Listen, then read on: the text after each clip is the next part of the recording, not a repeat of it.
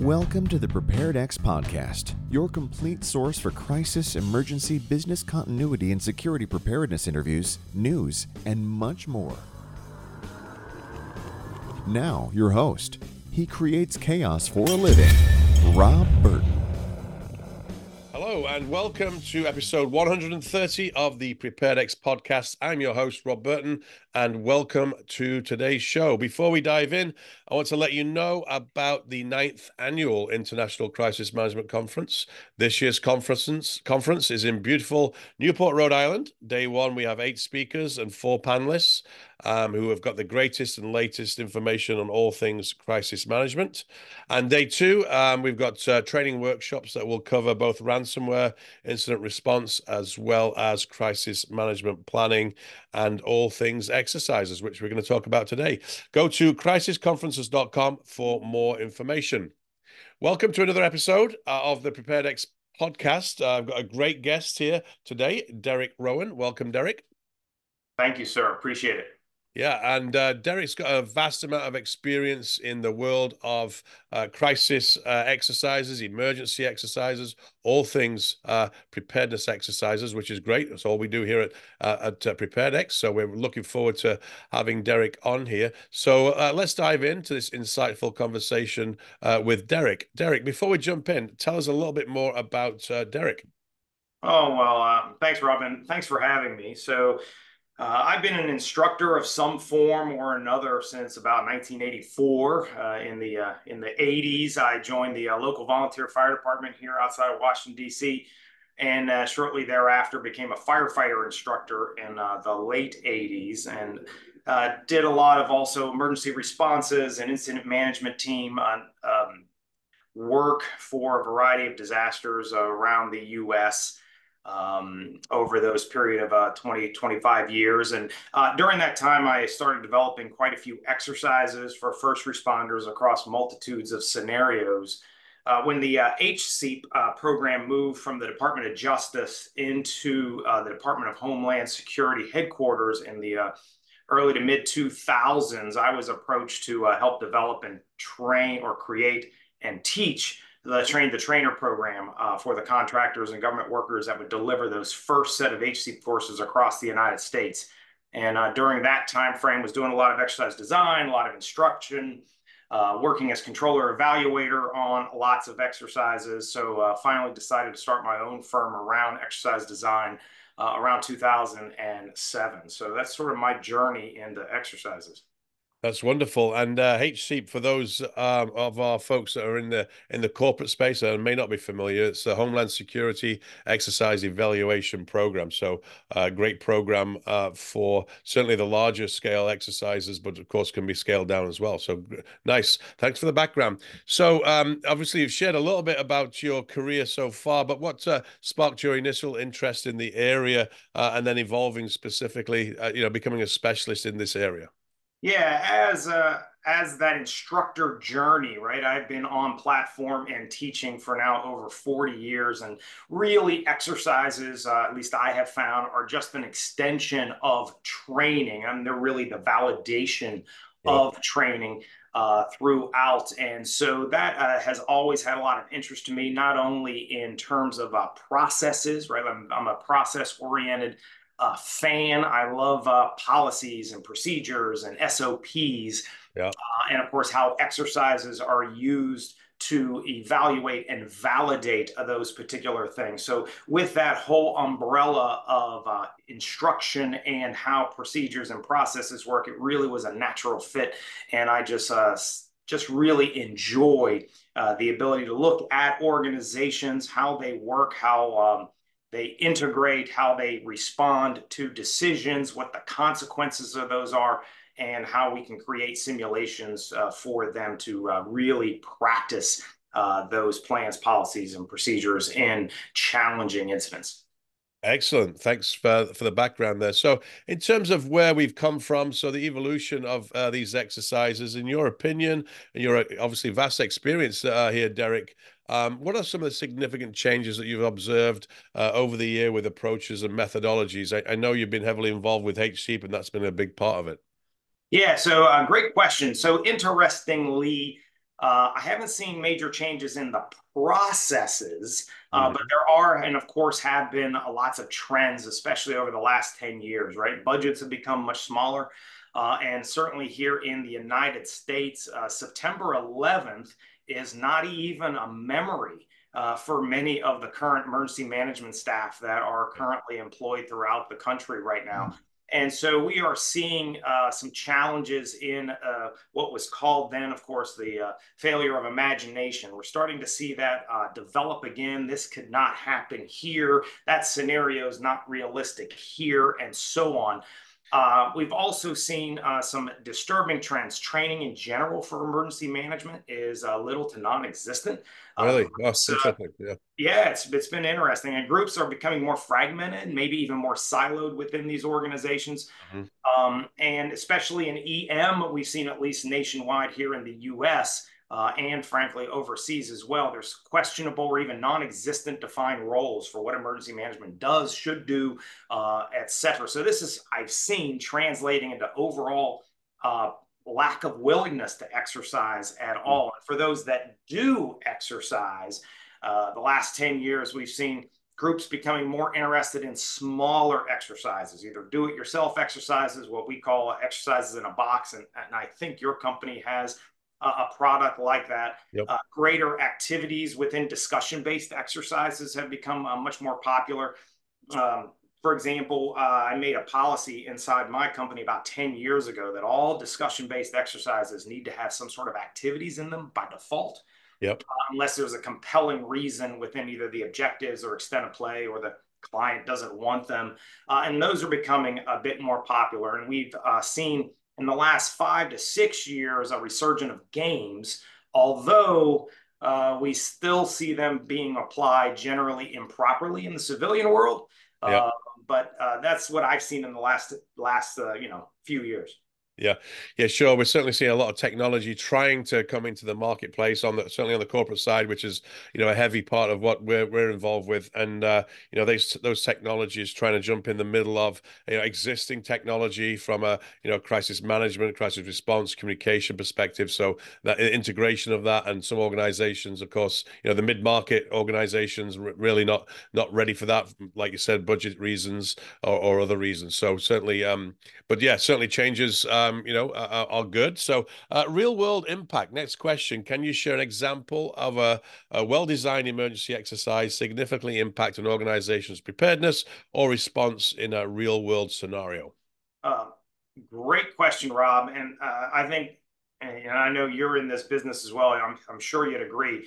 Uh, there are gazillions, and that is a technical uh, response term, gazillions of examples of that. Um, I remember a uh, active violence um, series we were doing for a uh, large metropolitan area, and it uh, had a tabletop and uh, you know workshop tabletop and a um, full scale that was implemented within this particular series. And I remember very clearly uh, that the law enforcement agencies in that particular jurisdiction were fairly adamant that they would never, under any circumstances, uh, transport, in this scenario, gunshot victims uh, in their police cruisers, right? That is just never, that's a policy. It's never going to happen. And even though this was some years ago, there had already been some instances inside the US where that exact thing had become a necessity, but this department, you know, wouldn't have any of it. So uh, we designed in the tabletop. It was a very activity-based tabletop. We had the first responder table with some big maps and tokens and patient symptomatology cards where we had the first responders, the unified command, the uh, fire, EMS, police were all there moving tokens around with a facilitator uh, talking through them. And as the exercise unfolded, the ambulances would move the patients, uh, the symptomatology cards, to a, another table where it had hospitals all set up and they would move the patients through their particular process, it became quite obvious pretty soon that um, we couldn't get all the patients off the table uh, with the resources that were realistic. And they ju- were watching, they, the law enforcement, were watching the uh, simulated patients just bleed.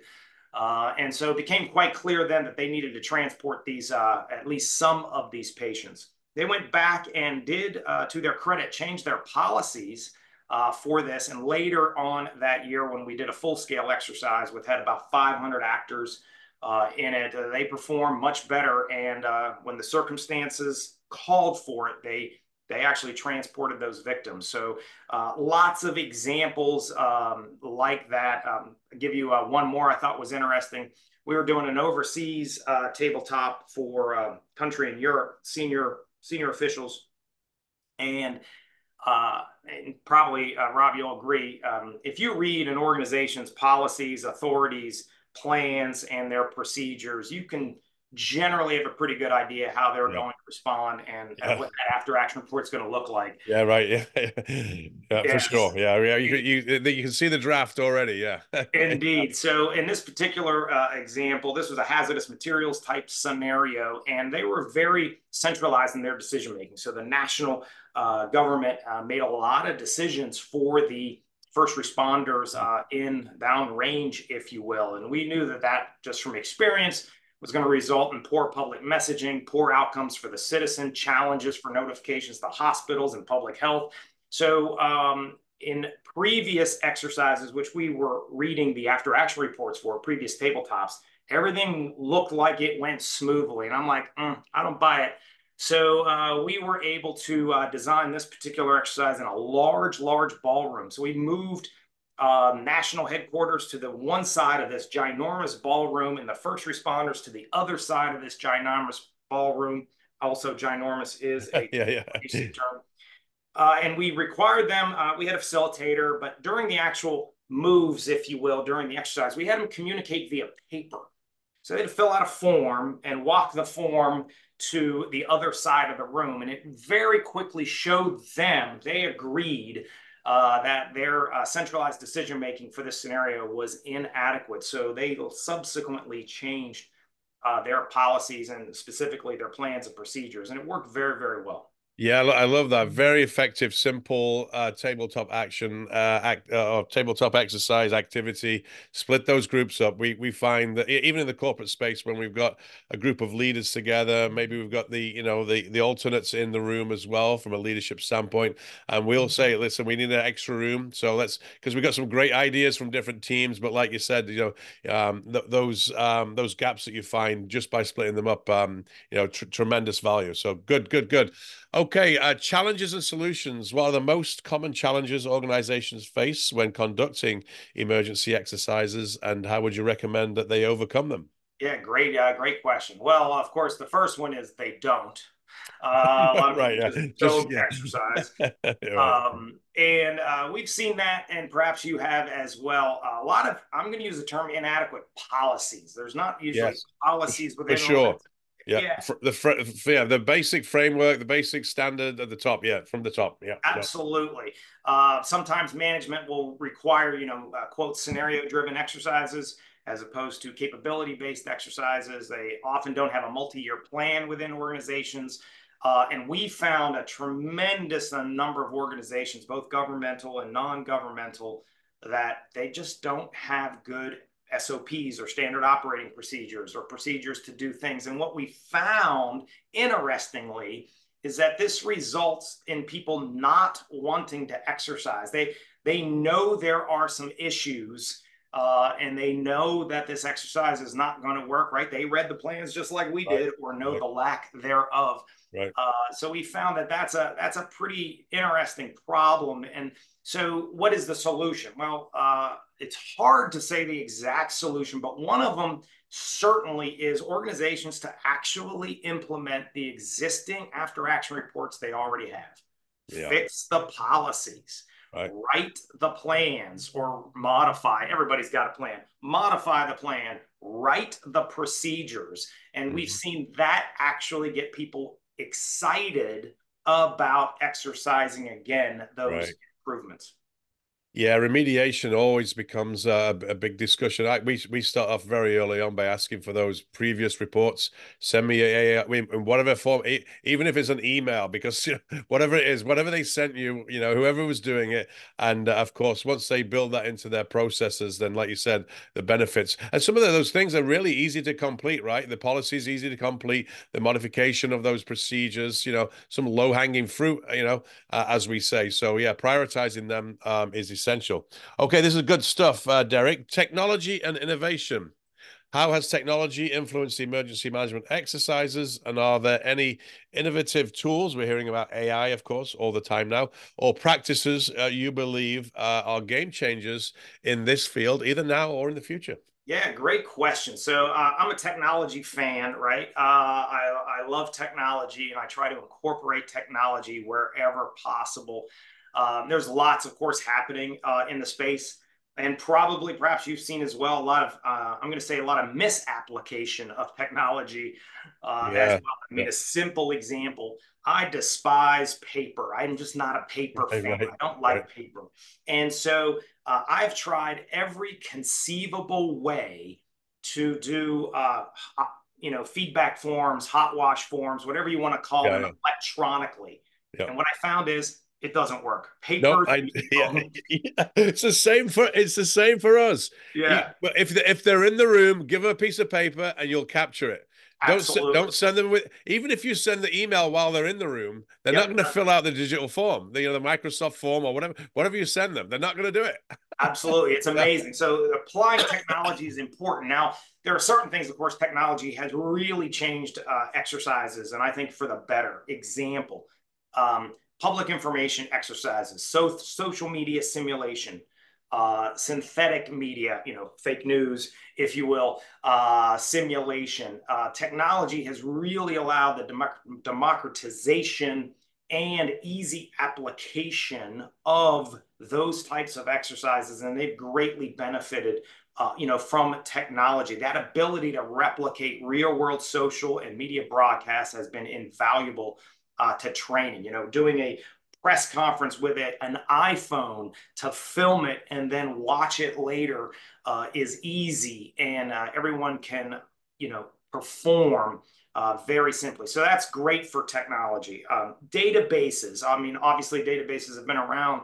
Uh, for a while, but what we are uh, haven't seen a lot of is the analysis of corrective actions, right? A lot of groups don't take their AARs and put them in databases right. and see you know uh, what percentage of challenges are policies what group has uh, issues with planning or with equipment etc right so databases have really allowed that in fact we started actually building tools uh, we have a corrective action tracking tool that allows organizations right. to track these things yep. and make reports on them and so technology has really helped that now, AI, you mentioned AI. So I'm, I'm a fan of, uh, I do like Chat GPT. Uh, and I've been playing with it a lot. I'm really excited about it, but I found it is uh, it's easy to misapply for exercises. Yep. Example, I've seen a lot, and perhaps you have too on LinkedIn. Hey, you can just put in your uh, uh request for Chat GPT, and it'll spit out your tabletop. Well, it will. It'll give you a scenario and maybe some questions, but it really doesn't take into account, of course, extent of play, level of play. And it's not allowing us to get to the consequences of actions, not just asking the question, right? That's oh. what we want to. But I'm excited about the future for that.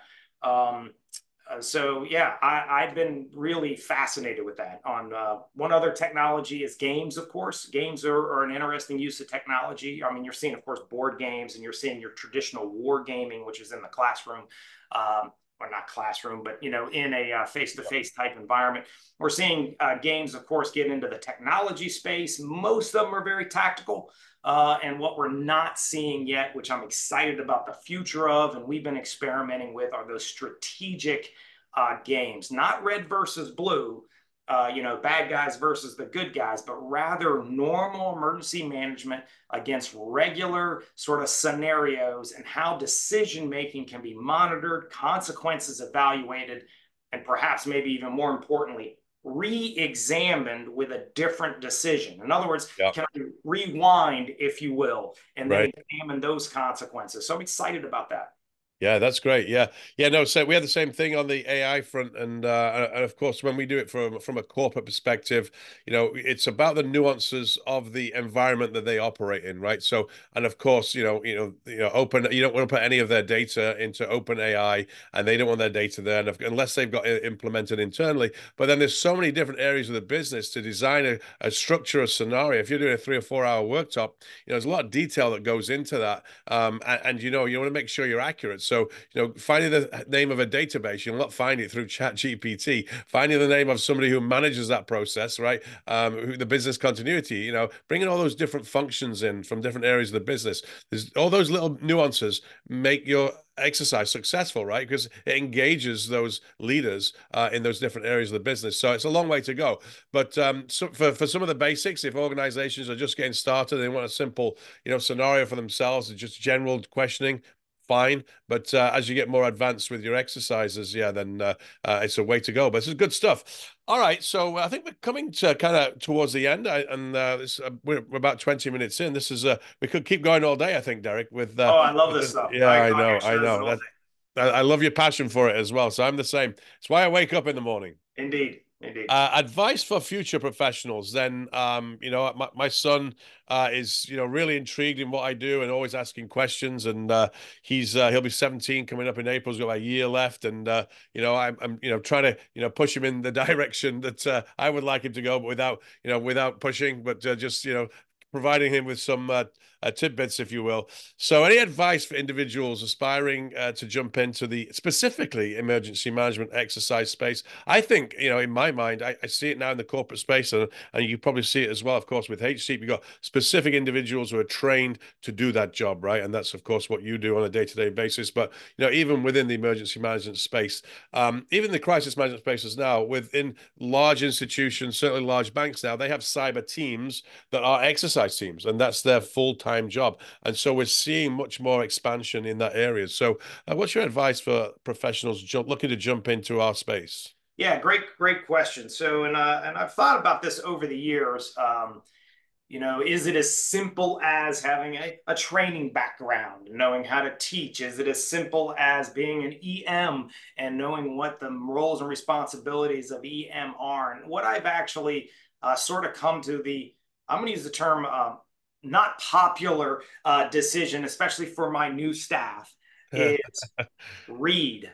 And when I say read, I mean, uh, at least in the US, uh, understanding um, authorities, right? Really understanding how not only government agency authorities work at all levels of government, especially in the USA, right? Between our locals, our counties, our states, yeah. and the regions, and uh, of course, our federal.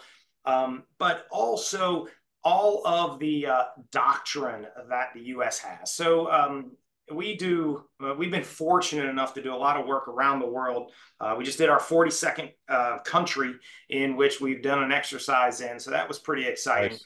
And one of the things the U.S. does well is we create a lot of doctrine. We have a lots of, you know, preparedness frameworks and yeah. interoperable plans and presidential orders. What we don't do well is understand how all that works. Right. Um, and uh, so that's item one. I would certainly recommend is read uh, all those things: the preparedness frameworks from FEMA, agency or your company uh, policies, the operational plans, how it's structured. And the second uh, advice of the three that I'm going to give is understand NIMS, not just ICS.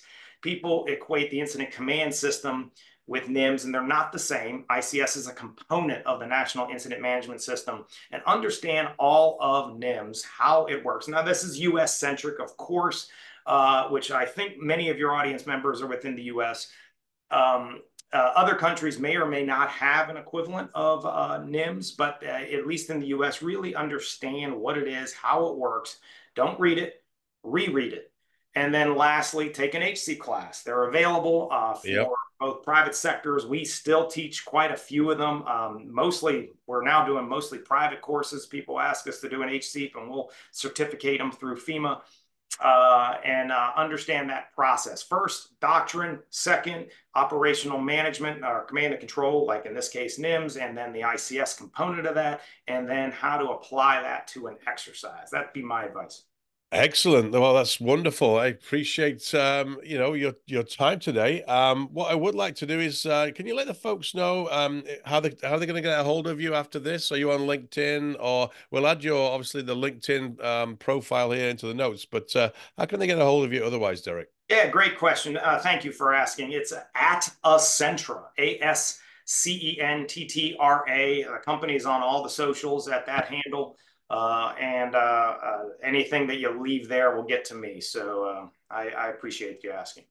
Yeah, great, wonderful. Well, again, thank you for your time today. We uh, really appreciate it. Um, that wraps up uh, episode 130 of the PreparedEx podcast. Uh, please feel free to rank us on any of the outlets. You know, share this uh, with anyone um, that you think would benefit from this. We appreciate it. And don't forget, the conference is coming up in uh, June, June 4th to the 6th in Rhode Island. Crisisconferences.com for more information. Derek, thanks once again, and uh, have a safe rest of your day. Thank you, Rob. Bye bye. Thank you.